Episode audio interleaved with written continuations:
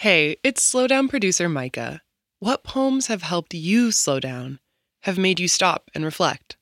We want you to send us your selections for a series of upcoming episodes. Head to slowdownshow.org slash community to submit, or go to our Instagram at slowdownshow to find out more. Hi, friends. Today's episode is hosted by the poet Shira Erlichman. Don't worry, I'll be back on October 30th.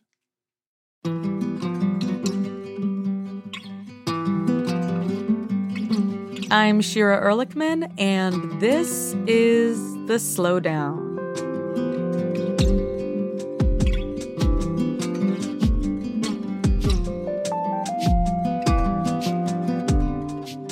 When my partner and I started dating, we noticed a key difference between us. I tended to be obsessively early, and Angel tended to be, well, late. In all of the destabilization and trauma of my 20s, structure, schedule, and a sense that expectations would be met were survival modes I'd fostered. So the very first time she showed up later than we'd agreed, I told her, You can't be late. It's a non negotiable for me. She heard me. And over the decade plus, she has tried and succeeded to be earlier, if not on time. Plus, by the time I'd presented her with that ultimatum, I was already head over heels. As I fell for her and subsequently moved cities to be closer and kept falling, and the years flew, I found myself clinging less to those words.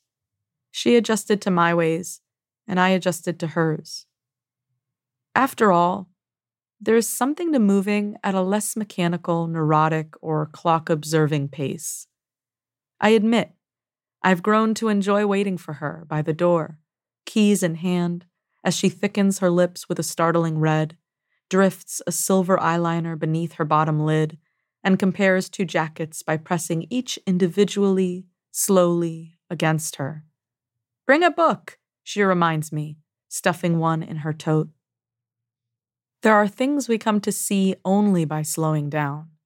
She stuffs a paperback because it's lightweight leaves the thick hardcover by the bed for when we return. Once outside, she's the first to point out the sunset.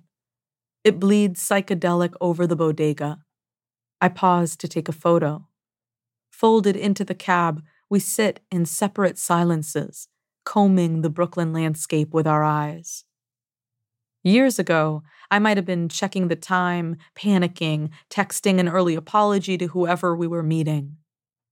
It's not that as she's grown to care more, I've grown more careless.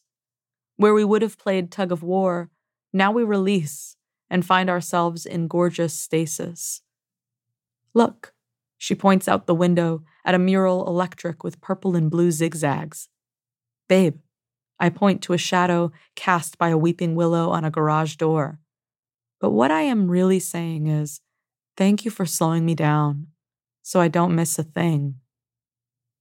Today's poem is an ode to observation.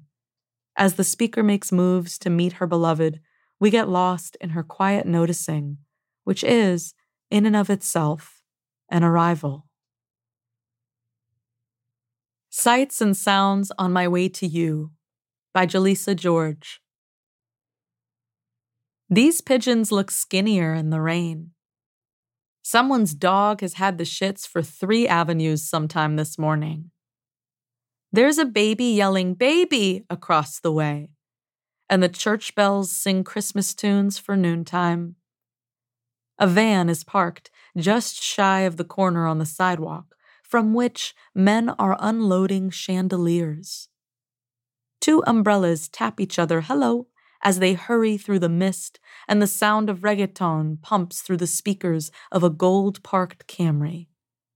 And though it's raining, the sunshine is slowly fighting its way to the damp surfaces nearby. I was so close to being on time.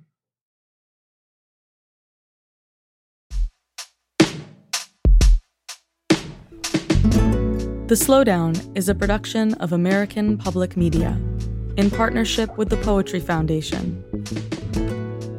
This project is also supported in part by the National Endowment for the Arts. on the web at arts.gov.